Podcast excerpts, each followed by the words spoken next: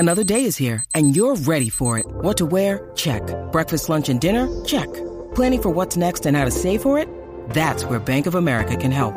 For your financial to-dos, Bank of America has experts ready to help get you closer to your goals. Get started at one of our local financial centers or 24/7 in our mobile banking app. Find a location near you at bankofamerica.com/talktous. What would you like the power to do? Mobile banking requires downloading the app and is only available for select devices. Message and data rates may apply. Bank of America N.A., member FDIC.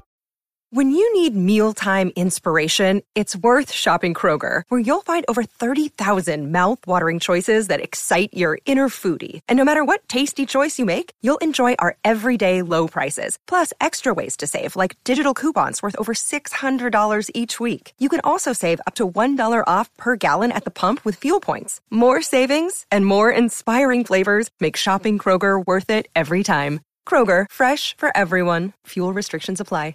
Ladies and gentlemen, welcome to the 3-0 Take, where we talk all things Major League Baseball. Here's Kyle Corwin and Nate Reyes. It all starts right now. Welcome back to the 3-0 Take, presented by Big League Chew. This is episode 321. I'll be your host, Kyle Corwin, and I'm here with my co-host, Nate Reyes. Nate. Good day, good people. How we doing? 2 games deep. I know. You know what? Let's just get into it. Give me 1 sec here. Let's just play this back real quick.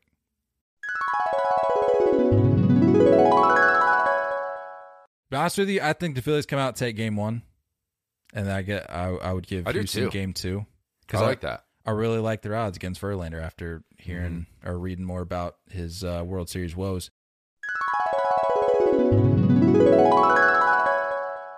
How about that? I mean, look at that. Look, casual baseball. You call us casuals all you want. I mean, Bob, We've been laying this out really since day one. It's just been laying out what's going to happen. Well, I mean, some more than the others. I would add, but one of us has had it. One of us clearly knows what we're talking about. Whether it's me at certain points, whether it's you with certain calls, we trade off. We're never on at the same point. It's just that's what a good team does. We just pick each other up. But at the end of the day, one of us is going to have the right call. And yeah, eventually. I mean, 2 games deep, we nailed it. So, how do you feel? I feel good. Good games. Look, I think we kind of talked about how like the Phillies, they don't have any quit.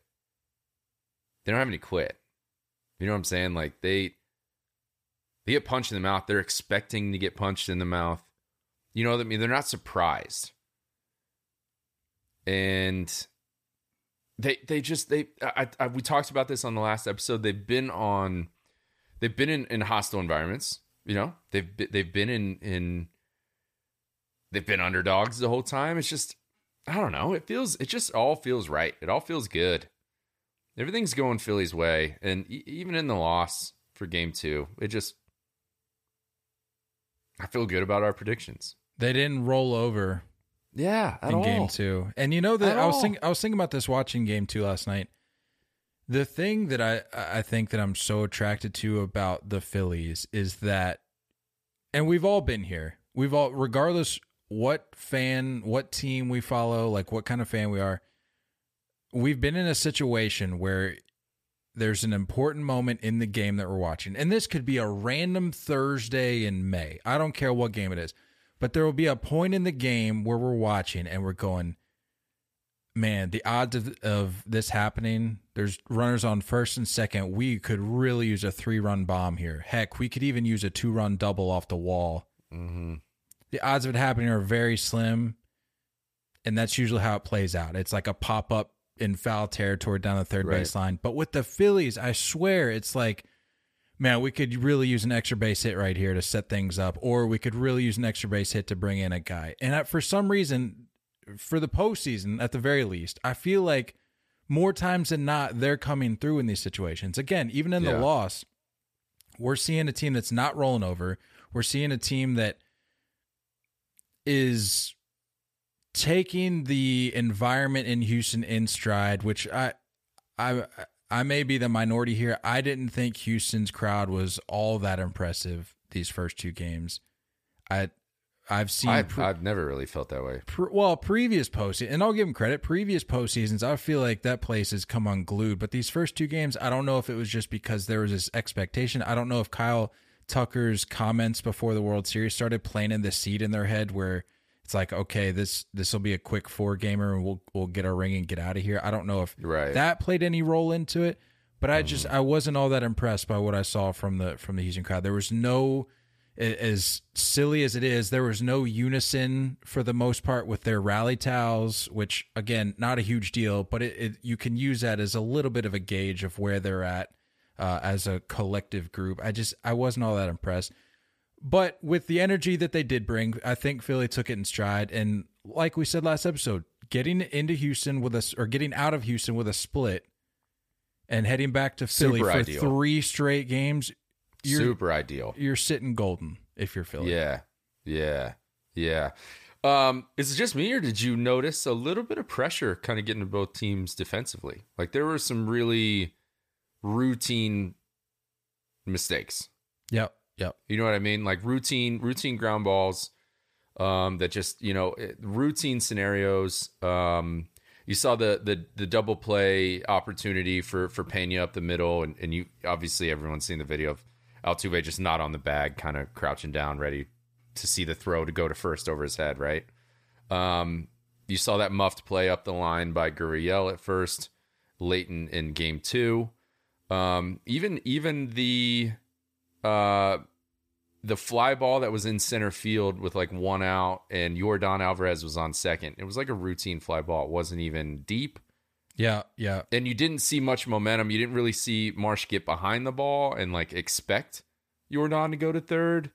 And it was just kind of this, short hop to Bohm that, it is what it is. Now, there's small things, but I think you can start to recognize that. Look, the conversation is that, there's key players that don't really have necessarily deep postseason experience, right? Pena is obviously a rookie. They already saw that stat in the Phillies lineup where Schwarber is pretty much the only one with postseason experience for the most part. So it's just like, I think that's an ongoing narrative, but I'm curious to see how that tightens up. I think the series will get tighter and games will get a little bit closer. But it's just like, even at game two, what was that, a 5-2 ball game? And you saw the last out.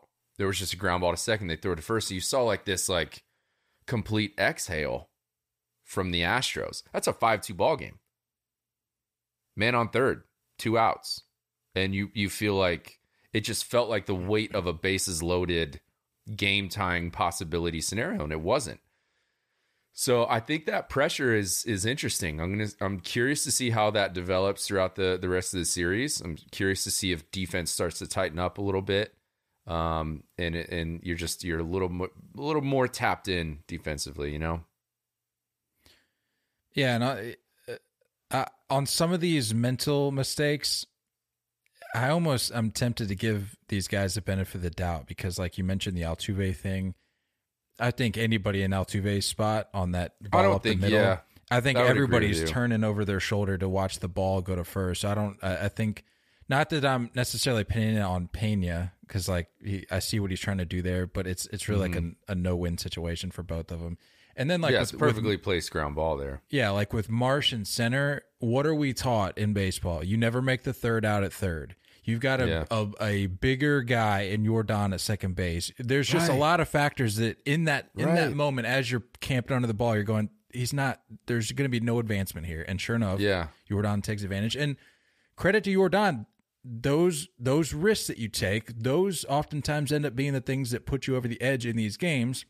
Mm-hmm. And if you do enough of those over multiple games, that ends up more times than not being the thing that helps you win the whole thing. Yeah. Before we get too deep, it seems minute, but it's like this is something to where you see the teams that have been eliminated, you see teams that are in these types of plays, these types of scenarios, And I know it's that mental exhaustion of, you know, this season, right? You get to the end of the season and you've been tapped in all year, and it's hard to continue to be tapped in. So you have to recognize that, like, there is a physical and mental exhaustion with these players at this point in the season, but you got nothing. Nothing to hold you down here. Like, you got to have it. Game one, post game, Cassianos was literally talked about. He's like, yeah, I'll be honest with you. I'm paraphrasing, but he's like, it's hard to keep focused during 162, like at night in and night out. But he's like, post the postseason, he said there's no reason as to why you're just not locked in, or why you shouldn't be locked in always. He's basically just saying it's impossible not to be, because every pitch counts in these things. And I think even Smoltz was saying, I want to say it was during the Game 2 broadcast, where he was talking about and I completely agree with what he was saying, how he was saying in the postseason that a guy on first base, he may have said first and second as opposed to like bases loaded, but he was basically just like, one guy on is a rally in the postseason. You can make that is a huge difference as opposed to some random Thursday in May. Like, you get a guy on in the postseason on first base, and you've already got something cooking, because we see how quickly things. Last night, to start off Game 2 was a perfect example to see how quickly things can, depend upon which side of the ball you're on, get out of control or manifest in a good way. So just a lot of things at play here, a lot more at stake. But before we get too deep into talking about the first two games, want to get through these voicemails real quick. So I believe this first one, if I recall, was actually sent to us either during or immediately after last episode. So it might be slightly dated, but still wanted to get it in there. Let's see what we got.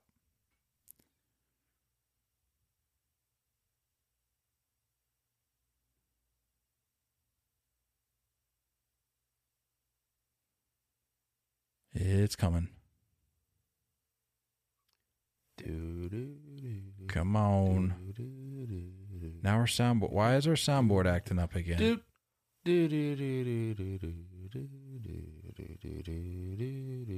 We're really going to do this again? All right, folks.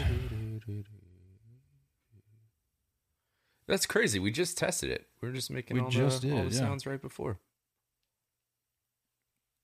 All right, here we go. Guess we'll have to figure out why it's not working. Trash. Need to figure this out. This is really getting to me. All right, here we go. Let's just go over the phone here. Hey, guys. I really hope this is still the voicemail, the number on the Instagram account, but your voicemail is no longer working, in case you didn't know that. But anyway, Kyle said basically that, you know, he loves the World Series matchup, but he also hates it. That's exactly how I feel. That's why I like listening to you guys. Like, I want to see the Phillies succeed, but more so I want to see Bryce Harper succeed. But I cannot stand Phillies fans. I think they're insufferable. And I also want to see Dusty Baker succeed, but I really don't want Houston to succeed, so... I'm really torn right now, and I'm just going to, like, sit and watch this World Series and feel the pain of not having my team playing, and I guess be happy for individuals, but really neither team. So that's kind of where I'm at with this World Series matchup. It's a weird one. Anyway, thanks, guys. Bye. I get it. I definitely understand it. I mean, the fact that he's locked in, though, that's the thing. And that's what we've been saying this whole time. It's like, the sooner you can come to terms with the fact that your team's not in it, and you can just sit back and maybe pick out a few storylines, a few individuals you want to follow, it makes it enjoyable even if you don't have a dog in the fight. And in a way, it's a lot less stressful that way. And you're able to make the most of it in that regard. But completely agree. I don't know about the Phillies fans being insufferable. I mean, I think you need to look no further within the same division to find a rather insufferable fan base, one of which we've talked about. Actually, there's multiple insufferable fan bases in that division. But I mean, I guess to each their own. If you want to lump the Phillies Phillies fans into there, I guess that's fine. Yeah, I mean that. I think that's widely known. They can be brutal at times, for sure, across all sports. Well, that's what you want. You know what I mean? If you're playing for that city, that's what you want when it comes down to it. So I mean, they're undefeated at home, the Phillies, in the postseason. So tell me, call us casuals all you want. We spent probably more time talking about the Phillies fan base at times than we did the actual games that were taking place on the actual field. But there was no one liked my comments about what I said about Philly fans versus Padre fans. They ate you up. Yeah. They ate you up on that. Look, we've seen a postseason where it hasn't necessarily been a factor for any other city, right? We've watched away teams come in and just be fine. This is the only team so far that you haven't seen that's the case. You know what I mean? That makes a difference. And when you have that kind of fan base, you love to play for them and you hate to play against them. But I told you, Philly is different. They're just different. You can cheer as loud as you want in some of those other places, but they're just different. The blue collar live and die for my sports kind of mentality. Philadelphia you could argue that it's the heart of it. You could argue that is where it stems from. So you can hate me all you want, but so far I wasn't lying to you. I knew you were right because a lot of the comments were asking about how the Yankees were doing, and so I'm like, okay, if this is what we're sliding, that's what we got to fall back to. Yeah, we're hitting the right nerve. All right, voicemail number 2. Hey, fellas, AJ Torres from Danbury, Connecticut. The man. As far as my Yankees, I'm still going over notes, and I don't feel like cursing up a storm. But don't worry, when the offseason comes around, I'll give you my real thoughts of how I really feel. But the one thing I wanted to mention right here is this bad situation, and I found out because of you guys. So before you get into that, am I the only one thinking that how are you going to grandfather in a bat? But if you look at everything else, there's so many things that we could not use today that I saw growing up. And I'm only 28 years old. When they banned greenies, the old heads were pissed. Why? Because they weren't hitting the balls like they used to. Now, I'm not sure how much this banned bat, how much of a difference it is. But, Nate, there was a while ago where you were going, you know what? I'm pretty sure these balls that Albert Pujols is hitting, that they're juiced. And I thought about it, and I was kind of on board with it.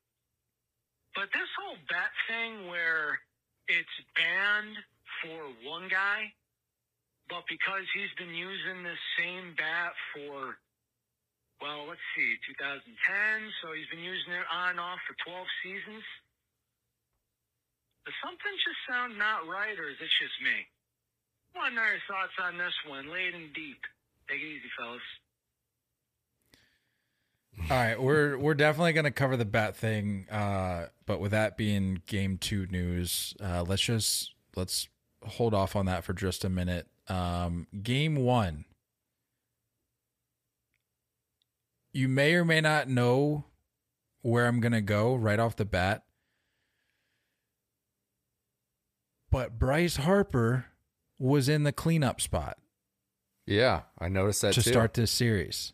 Yeah. And I believe was in the cleanup spot in Game 2. In fact, yes, he was in the cleanup spot in Game 2. I'm not going to say that Philly Rob listens to the pod, but I'm not going to say it. That he listens to the pod. Because you want to talk about segments that we maybe talked about at length for too long?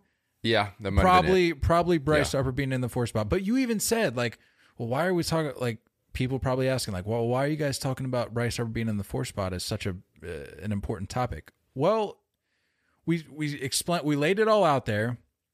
We said, why fix it if it isn't broken?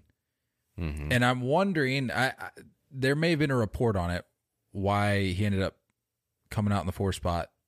But I'm wondering if there was no research done on that or kind of poking around as to why that would be. I wonder if maybe just internally they were like, yeah, you know, like, is there any sense in moving it around if it's been working for us? Because I was genuinely surprised. I was fully expecting him to come out there. But then game one, I see the camera pan out and it's showing the whole park. And I'm looking down and it was like 2-3 up. And I looked down on the on-deck circle and I'm like, well, that's not Bryce Harper. So he must be hitting fourth. He's either been scratched from the lineup or he's hitting fourth. And he comes out there and they get a win. He had a couple base knocks. I mean, I don't know what to tell you. Mojo, like we said, mojo. It's a real thing. It's a real thing. Yeah, and I think there's I think every fan base feels this at certain points throughout the season. There's an ongoing battle between gut feel and analytics. And I don't know what side was associated with which. You know what I mean? I don't know if analytics was saying put Bryce Harper in the 3 hole or if that was gut feel. I don't know who won that battle. I just love the fact, say what you will about the Astros, I love the fact that we have two managers that 100% are dialed into their clubhouse. They're 100% dialed in to what these guys need. And I'd like to think that Philly Rob was the one that made that final call of saying, we're not going to switch it. I'd like to think that's the case. I don't know if we'll ever know. I thought of you game. Actually, I mean, they kept him in the spot, but with Altuve, when they were going through the lineup, and I think they were talking to Verducci as the game was getting going, and they were running through the lineup, and he was like, Jose Altuve, they're sticking with him in the lineup spot. This is their man. This is the guy that they want at the top of the lineup. And I'm like, we literally just got done talking about this, how... Mm-hmm. There are limits. Like there's certainly a threshold for where it's like, all right, we need to help this guy out. Maybe get him some looks at some different pitches. Maybe get him some looks at some more fastballs. Maybe push him down the lineup. He doesn't necessarily need to be leading us off. But with a veteran like Altuve, who's been here before and has done it before, I'm a huge fan. And like I said, we talked about this. I'm a huge fan of Dusty doing what he did by keeping his guy at the top, and it's paid off. Like he went, he had 3 hits in game 2, had a hit in game 1. So he's already matching his total hit numbers from basically like the entire postseason, just in his first couple games. And I think there's something to be said for sticking it out with a guy like that. Maybe again, different scenario. If you're talking about like a rookie or something, maybe if Pena's struggling or something, but Altuve, if you're sticking it out with your guy, a lot of times they'll figure it out. If they've been around the game long enough, they'll figure it out, and they'll get you to where you need to go. And that's what Altuve's been doing. Yeah, good point. And also, I think when you look at like Dusty just managing over decades, that has been up until, I don't know, the last 5 or 6 years, that he's your prototypical leadoff guy, right? He fits the mold of what we've all known for baseball growing up, is that it's that trendsetter, right? It's that spark plug. That's what I need at the top of the lineup. I think it'd be a different scenario if it was like, not that it would ever happen, but if your Don was it, you know, at a position where it's, you know, a leadoff DH spot, he's slumping a little bit, and it's like, you know what? I'm Dusty Baker. I'm used to different types of leadoff hitters. I know analytics are saying this guy, you know, is a good leadoff hitter, but I'm going to change things up. That's not the case. Jose Altuve is a through-and-through leadoff hitter. He's been that way his entire career. The only reason this is somewhat of a conversation is because we now have analytics introduced, and where it's like, you know, you can start adjusting and altering the way you think about a leadoff hitter, i.e. Kyle Schwarber on the other side. You know what I mean? So props. And it's just, again, it's two managers. I love Rob Thompson. The fact that he has an opportunity and he's running with it. I love that he's gotten an extension. I love that the guys are backing him up. And it's just, it's two guys that have a finger on the pulse and they truly believe in their guys. And that's what you have to have in a manager, especially at this time of the year. Well, I think one guy that Dusty Baker's not going to have any problem penciling in for the rest of the series is Kyle Tucker. Game one, certainly backing up the talk. He, I don't think we talked about it last episode because I think it came out after the fact, but he had that quote where he was talking about, I'll just pull it up. I don't want to misquote here, but I couldn't tell. I don't know enough about Kyle Tucker to know if this was just like a tongue-in-cheek kind of thing, if he's just kind of like a on the goofier end. But he had the quote where he said, "Hope," and this is prior to game one. He said, "Hopefully we just win it in four and we make it as easy as possible for us. But I mean, they're a really good team, so it might go a little longer. We're just hoping to get it out of the way early." So, like, I get what you're saying.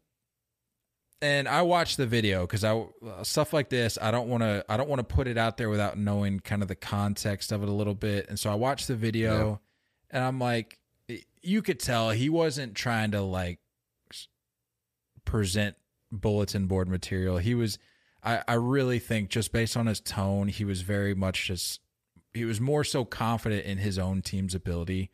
Mm-hmm. And you look at the quote, he kind of gives a little credit. He's like, you know, they're a good team. It might go another or an extra game or two, but basically just saying I have every confidence in the world that we'll be able to take care of business. And game one comes out and does absolutely everything he can to make sure that it's getting done in four. He hits two bombs, a solo, and a 3-run homer. But that was those couple instances were moments where I had to tip my cap to the Houston fans there, where they were going off a little bit, and rightfully so, because we've talked about it before. I don't think Kyle Tucker gets talked about enough. No, not nearly enough. The guy's a stud, yeah. And the fact that he was the guy to come out and do it, especially after the quote, I think was pretty cool. Yeah, and especially after, you know, kind of having a down series against the Yankees. But that's what we talked about before, right? Like, good lineups have their guys that are going to rotate, right? And you kind of rode your Don horse early in the postseason, and then he's kind of cooled off, and now it's like, you know, Bregman has been ridiculous the whole postseason, but who's going to also, you know, chip in? This is what good teams have. This is what good teams do. I didn't really take anything out of the comments. You know, it's just like you got to be confident in your guys, and I think in yourself, right? It's like it's the same thing when like Mike Trout gets asked the question of like who's the top 3 dream team outfielders that you would choose. He chooses himself, right? And it's just you got to have that inner confidence, and he came out and showed. Good for Kyle Tucker. I'm not making this direct comp, but the guy that immediately comes to mind when I hear Kyle Tucker and I just see like his mannerisms is Cody Bellinger. Like he just gives me that, I don't know what it is. Okay. So that's why I didn't take that quote. Like I took it with a grain of salt. I'm like, this guy is just kind of, he seems a little bit aloof. I don't know if he is. Mm-hmm. Again, I don't follow the team nearly as much as, or nearly as closely as Astros fans, but I don't think he meant anything personal by it, but I don't think so either. All I'd say, they came out and took game one. Bigger picture here, Justin Verlander's World Series woes continue. Yeah, and he looked. Yeah. He started off. Astros. He started off strong. He had like I think it was like a no hitter through 3 or 4. Yeah. I think he was it 10 straight. He retired. So I'm thinking, okay, maybe this is the game where he kind of breaks out of it a little bit. But again, the always fighting Phils, mm-hmm. they didn't roll over, came back, made a game of it, and knocked him out. And I don't think he didn't get tackled with the loss. Oh no, he didn't get tackled with the loss, but still just not a good finish for Verlander in game one. And I think I saw that the Astros are 0-6 all time in game ones in the World Series. Yeah, dude, that's it's not a good look. And I don't want to say, I don't want to bring Kershaw into this, but I feel like there's always one guy that you got to have to pick on. You know what I mean? That media just exposes. I don't think most of us knew that stat before the World Series. I don't think most of us really understood how bad he's been in the World Series. It's just this poorly timed narrative that comes about, and you have to wonder if it gets in your noggin a little bit. As professional as Verlander is, and as clutch of a veteran that as he is, you gotta wonder if there's like this narrative that's just, it's hard to shake.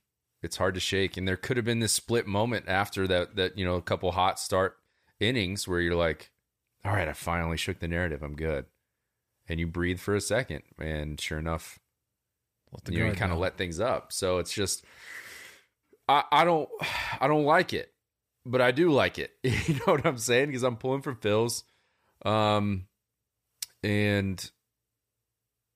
it's not a knock on Verlander. But it also just proves what we talked about early in the postseason is that, and it kind of stealing what you said about D-Row on MLB Central, you can't have the expectation that you're going to have your guys at the top of their game throughout the entire postseason. It's just not a thing. So I don't want to talk poorly about Verlander after what I can assume is going to be a Cy Young season. We're just running out of gas a little bit in the postseason. And that's kind of what horses have to deal with, right? You're riding those guys all year long. So, I don't know. Obviously, he's going to get another start. So, it's going to be interesting. It's going to be interesting. And if he has a poor start and the Astros lose, that's probably something that's going to haunt him for a full year. We need to really be looking at lumping him into the David Price, Clayton Kershaw postseason type conversations, because you can be good. We've seen Kershaw, one of the best of our generation, Verlander, one of the best of our generation, but like, reality has to set in at some point, and we need to have these harder conversations where it's like these guys couldn't necessarily get it done when the team needed it. And that, again, I'm not setting out to go after Verlander. I'm not setting out to go after Kershaw. Like I think they're fantastic at their craft, but these are the things that need to happen, and we need to stop maybe making Kershaw the pinata of the league or of the postseason woes. Mm-hmm. And start maybe shifting our focus to a guy like Justin Verlander, who it's not just like poor, it's pretty bad. It is pretty bad. Like the numbers are not. I mean, the ERA, I think it's now the worst in World Series history, right? With I think minimum 30 innings. Yeah, like that's not good. And that conversation is so hard because it's like you have guys that it's weird because you can erase a bad regular season with an amazing postseason. You can happily get the forgiveness from fans if you show out and show up in the right scenario. It doesn't work the other way around. You know what I'm saying? If the Astros lose, I think we'd be like, and Verlander gets a Cy Young, you're like, okay, you didn't do it when it counted. You didn't do it when we needed it. You can't flip that script. That's something that's going to stay on him for a minute. I'm not rooting against the guy. He's a Hall of Famer. You want Hall of Famers to succeed, and you want, you know, those types of heroes to show up in the clutch moments, but not good. Curious to see how short his leash is for his next start. And that's a great point you bring up. Like, because this is the last taste we'll have before the offseason, before months of no baseball, if Verlander goes out, if the trend continues and he goes out his next start and that ends up, I mean, they're all pivotal games, but if he loses maybe not necessarily the final game of the series, but he loses maybe a pivotal game the day before the final game of the series, or even loses the final game of the series, depending upon how these next few games go. That's what's going to be left with these fans for the Astros. If they don't win the series, what he did in the regular season, it's not going to matter, especially for a fan base like that who prides himself in only caring about World Series titles, despite only having 17 as of right now. You can't undo that. You can't flip the script, because it's this and nothing else. It's this and then winter. You can't undo that. So he's going to need, I mean, it goes without saying, but he's going to need to figure out a way to keep his team in it in whatever start he ends up having next. So 100%. We didn't even really talk about it, but J.T. Realmuto with the go-ahead home run, top of the 10th. I mean, we all saw this, but little nugget here from ESPN. J.T. Realmuto is the first catcher with an extra-inning World Series home run since Carlton Fisk's walk-off in Game 6 of the 1975 World Series. Also the two-run double, right? Didn't he get a two-run double the at-bat before? Yeah, he had a two-run double. Boehm had a two-run double. Kyle Schwarber with the tacos. Thank you. Yeah. That would have not have been my first pick. Certainly would not have been my first pick. Yeah. Cassiano saving the game in the 9th. I don't know if you caught that. That was huge. Was that not the same exact play he pulled off in Atlanta? I mean, I don't know. It was literally the same play. I don't know what's going on with Philly as a whole. The things that people criticize them for the most have been what's carrying them through this postseason. Their bullpen and defensive highlights. Like, people can say what they want about any team at any time at any point in the year, but when it comes time for October, anything, we talk about it all the time. I'm sick of saying it, but anything can happen in the postseason. And if you in April, if I would have told you, hey, Philly's going to be in the World Series, and the reason that they're going to make it as deep as they do is going to be because of their bullpen, their defensive highlights, and timely hitting, you would have said, yeah, no, you're on crack. Not at all. So, like, here we are. And there's still people at this point in the postseason talking about the format being an issue and how they're saying, well, Philly just got hot at the right time. Excuse me, Philly had to at least stay above water. It's not like they just let anybody and everybody in. It's not like Philly came in as a 40-win team to October and then decided, oh, let's flip the switch and get hot. Let's get the boys rolling here. No, Philly had to stay above water. Sure, they didn't go out and win 100 games, but they did what they had to do to make it to the postseason. And then at every sport has a postseason. Every sport has a playoff. Like, if you're going to sit there and say, pump the brakes. I saw a comment. I don't know if I brought this up. I saw a comment where somebody said it should just be between the best team in the American League and the best team in the National League. And I said, what kind of end to a season is that? What kind of proposal is that? I had that for like 60 years. The postseason is what makes it what it is. Like, I'm not even going to entertain that. But anyway, all that to say, I think what we've seen through the first two games illustrates and demonstrates the fact that anything can happen in baseball. You have Houston Astros, what many would label as the favorites. They go up 5-0. Philly comes back, makes a game out of it, ends up stealing it in extra innings. Game 2, also Houston goes up 5-0. The Phillies aren't able to seal the deal. They're not able to make a game out of it necessarily, but they give you a little bit of fight. They go down punching. They do some things. They've done some things in both games. And Houston, to their credit as well, they've had certain facets of their game that have shined brightly through these first two games, but it's just a perfect demonstration of the fact that anything can happen in October. And it's in my opinion, shaping up to be a very entertaining rest of the series. And this goes back to my point that people were saying, well, Houston 4, it's a lock. Like, sure, Philly's gotten cute up to this point, but they're going to run into a brick wall with Houston. Well, they rolled into Houston and took the first game of the series. So we're already guaranteed 5. I was talking with somebody in the comments about that today. Already guaranteed 5. Even if Houston runs the table, it wasn't 4. And that was my entire point of saying that Philly is good right now. Houston's also good, but you have to let the series play out as it will, because anything can happen. Game 2, I think, just further evidence that anything can happen. Zach Wheeler, 3 straight doubles. I don't think anybody saw that coming. In fact, me neither. It's never happened in the World Series, because the Astros, I have a note here, the first team to start a World Series game with 3 straight extra base hits. Yeah. It is what it is, right?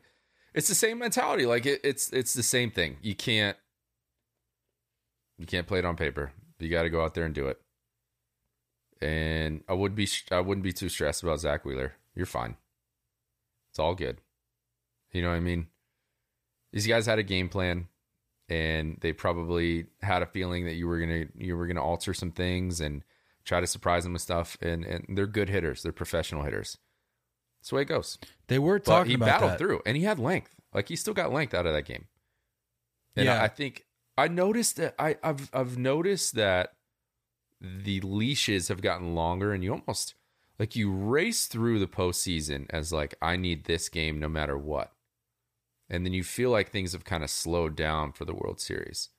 And you watch, Wheeler give up, 5 eventually, and it's like he's still in the game. And I like that. You know what? Keep us in it. Get back to what you feel like, right?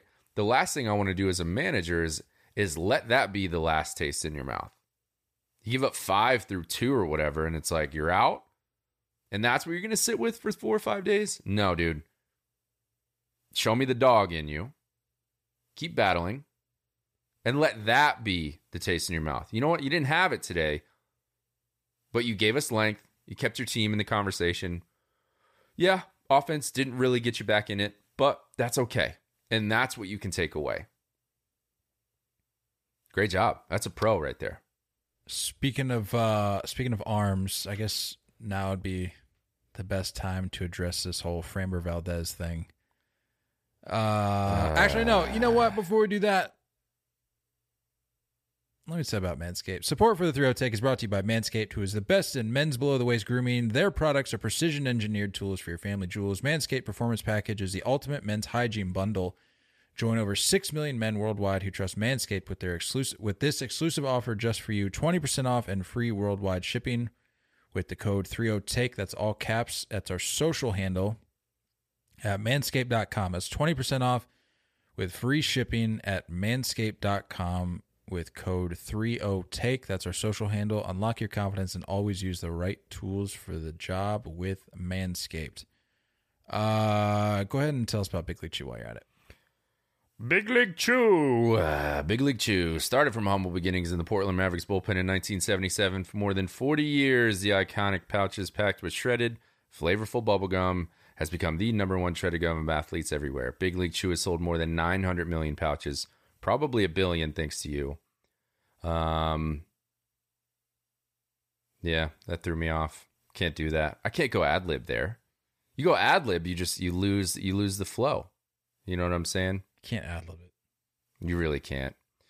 Head to Big League Channel head to Big League Chew's social media channels. At Big League Chew on Twitter, at Big League Chew Gum on Instagram. Show off your Big League bubbles. You can also find a list of retailers who purchase any of their products directly from their website at BigLeagueChew.com. BOC Big League Chew. Framber Valdez. Look, I'm just gonna be honest with you. I'm tired of talking about it. Like, I'm tired of the Twitter police. I'm tired of the, well, what do we have here? Like, yes, we've talked about this. We've all seen it. We all see what's going on. You're watching the same game. You don't have some secret subscription to different camera angles. We're all watching the Fox broadcast. We see the same exact thing. The only thing that you maybe see differently than some other fan is just maybe the frequency of how often something happens. But in terms of the camera angles, in terms of the glares that you're seeing, the shininess, the substance, the going to a glove versus going to a hand, going to a neck, going to your hair, whatever it is, the umpire going to one hand versus the other, the umpire not checking at all. We all see it. We all see the same stuff. I'm tired of talking about it. Whether or not they're cheating, that's another conversation. But this whole like, gotta police the broadcast, gotta get the clip on Twitter. Well, what do we have here? We all see it. You're not breaking any news. You're not doing any of that. We all see it. Now, Nate, let me ask you. What are your thoughts on this very thing that we all saw? At first?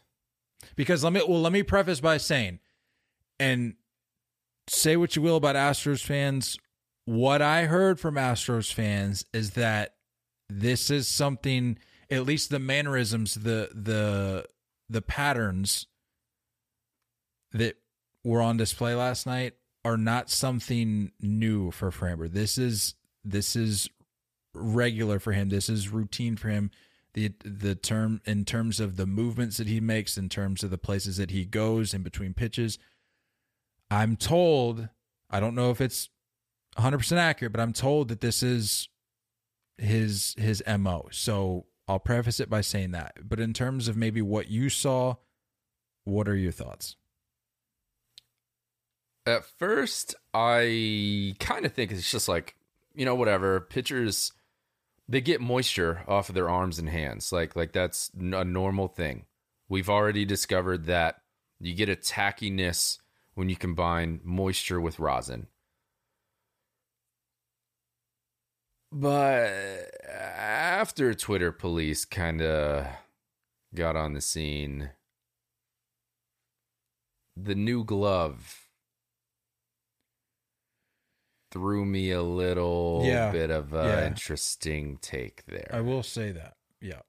That's, going from the brown and tan glove to the all black glove. What's that about? And there was a considerable amount of wiping prior to going over to meet the umpire in between innings. I don't know if that was every inning or if that was just one particular inning where maybe things were a little worse than previous innings. I don't know. Mm-hmm. But I just don't know what to take away from it. And like I said, I think we all need to understand the fact that if you play baseball, you try to get an edge. You try to get an edge, right? You stick your elbow out and try to get hit by a pitch. You get in the box and you erase that back line of chalk so you can get a little bit deeper, right? You do certain things to give you a little bit of an edge. I don't think this conversation happens if it's any other team. It's just, this is what is going to follow you. And this is brought on by yourself. Like you brought this on yourself, Houston. Yeah. Like, I'm sorry. Yeah. Sure, we can talk about it ad nauseum, but, and yes, I think you and I are both on the same page that, like, I think we've reached our limit in terms of just running the trash thing into the ground. But at the end of the day, the only reason we're still talking about it, the only reason we're hyper-focused on incidents like this and the Maldonado thing, which we'll touch on briefly before we wrap it up, is like these accusations just don't come up out of thin air. Like there have been instances, major instances over the last number of years where these kinds of claims and questions are justified and warranted, that it's just a reality. Mm-hmm. With that said, there is a tweet here from John Johnson. Seems like a reasonable tweet. He says, Valdez is a really good pitcher. However, switching gloves, changing cleats, rubbing palm, always wiping hands on hair and pants as he leaves the mound. Strange things, impossible not to notice, not saying anything, but asking what is going on. Seems like a reasonable tweet. And I feel like that's where a lot of fans like you and I and others who aren't just chomping at the bit to find any little thing to accuse the Astros about. But it's like you said, it just raises the question, like what's going on? Why is this happening? I think the hair thing is definitely a conversation that MLB is going to have and probably figure out over the off season. You see Karinczak with Cleveland does it after every pitch. Yep. Goes to his hair, goes back to the mound, flips, grabs some rosin, and then he does that flip, right? He's flipping the baseball a couple times.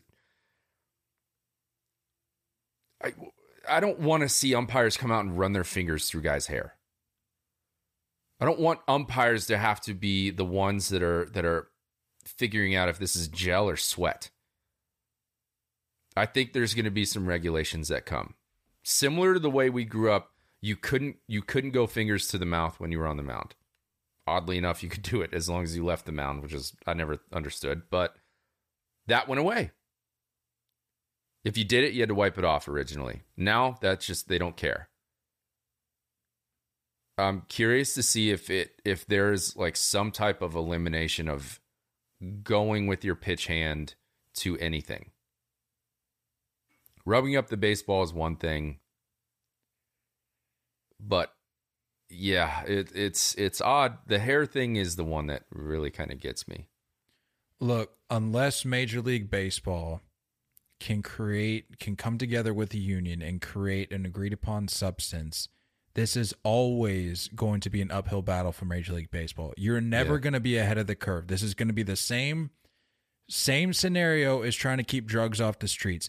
These dealers are going to find new ways. These people that create drugs, people that deal drugs, they're always going to be one step ahead of you. You're going to be, as a person trying to prevent these things from happening, you're going to be reactionary.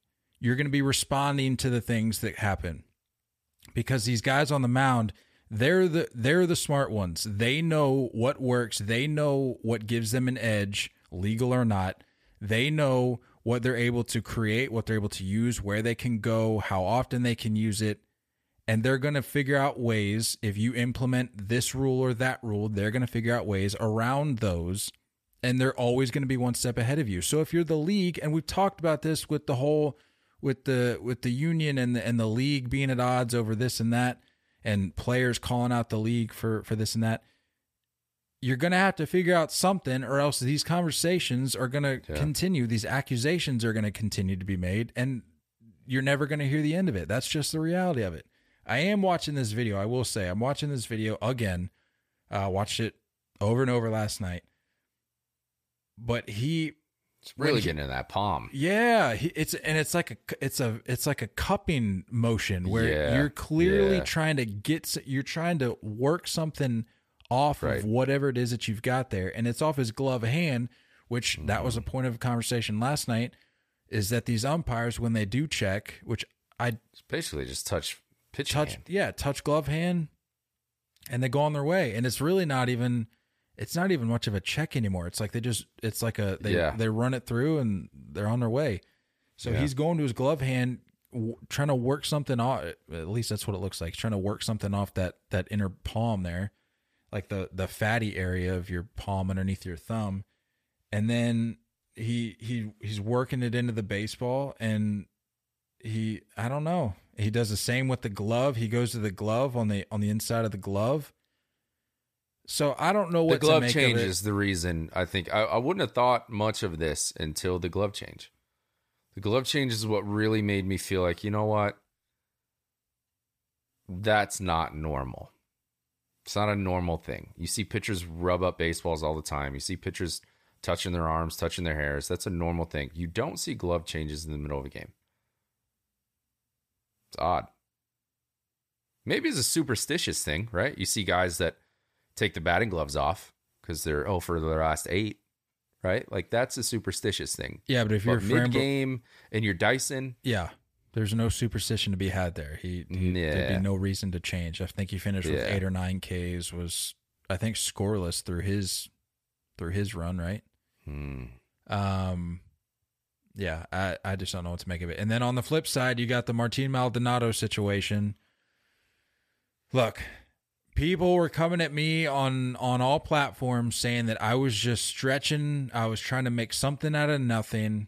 And I just want to run through what I posted, because this, for some reason, got blown out of proportion. I simply made my classic quote tweet graphic. I take the person's tweet, put it on an image, and then I provide a caption.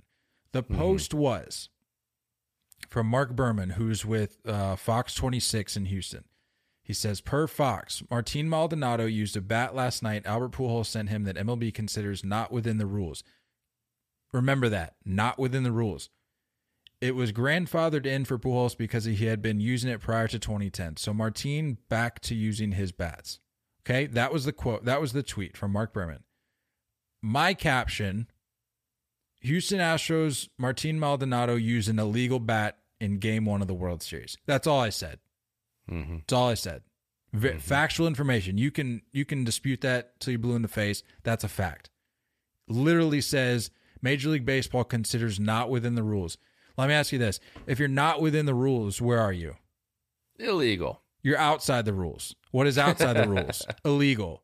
Yeah. What I said in the caption was fact. Martin Maldonado used an illegal bat in Game 1 of the World Series. I was just bringing that to light. I wasn't trying to make something out of nothing. I wasn't trying to get one on the Astros. I wasn't trying to like build up a case and say, oh, look, they're cheating again. I simply brought to light the fact that Martin Maldonado used an illegal bat. My thoughts on the situation, it's a non-story. If you look into why the bat was being outlawed by Major League Baseball, it was because of a breakage issue. The types of bats that Pujols was using, I believe in what I was reading, was because it was a low-density maple bat that just had a history. They saw, I guess they looked at the data and saw that style, that build of bat was just more prone to shattering as opposed to breaking in more concise parts. Yeah. So it was more, and I saw the report came out last night and said it was more of a safety issue than anything else. There was no performance advantage. Right. There was none of that. So all things considered, it's a non-story. I wasn't trying. I'm just trying to clear myself here. I wasn't trying to like make a case for cheating. I was just bringing to light the fact that he used a bat, and it was interesting because when I did that, it created a platform and forum for people to go back and forth. Trying to figure out like what made it illegal, like why. To explain to me the whole grandfathered thing, because a lot of people just didn't understand the story behind it. So if anything, I feel like it helped people. But you got those people in there that are just bitter about this and that, saying, "Well, you're just trying to make something." No, that's not what I was doing. Yeah. Anyway, sorry. That was all I wanted to say there. Whatever. I don't really care. Maldonado still doesn't really hit that well. So going back to AJ's voicemail about Pujols, why is this just now being brought up? You know what I mean? Why isn't this well known? Why didn't we know that his bat was grandfathered in? Cheating or not? It's just an interesting conversation. And it's why now? When you hear stuff about this kind of, scandal, it's like, why now? I feel like if you're Pujols, the only scenario, and I'm trying to give people the benefit of the doubt in this situation, but the only thing that I can think of is that Pujols just maybe in an effort to help out Maldonado with giving him some extra lumber or something, maybe just forgot in the process.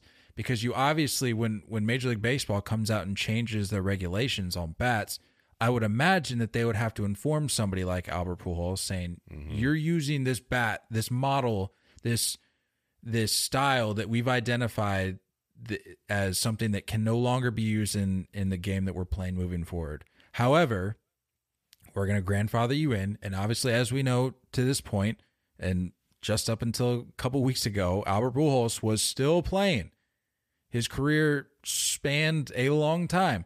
So if you're going to grandfather that in, you have to know that there's a chance that this could stretch out a while. So if you're Pujols, It's possible that maybe you just forgot. And then, like I said, in the process of making that exchange for Maldonado, you just forget.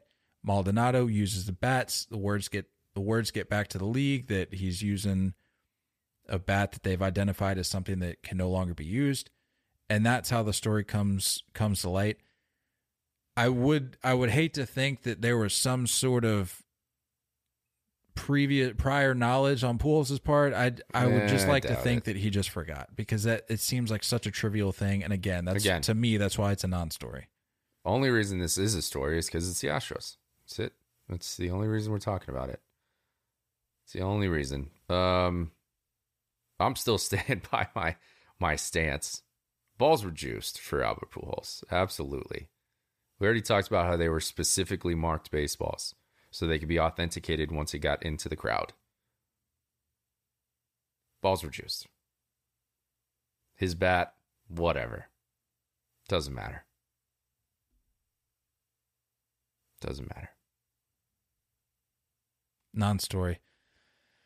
All right. That about wraps it up. It's split going back to Philly. Whether or not Philly can take three straight and prevent having to come back to Houston, that's yet to be seen. But as we mentioned, Citizens Bank is 5-0 this postseason, so they know what they're doing up there in Philly.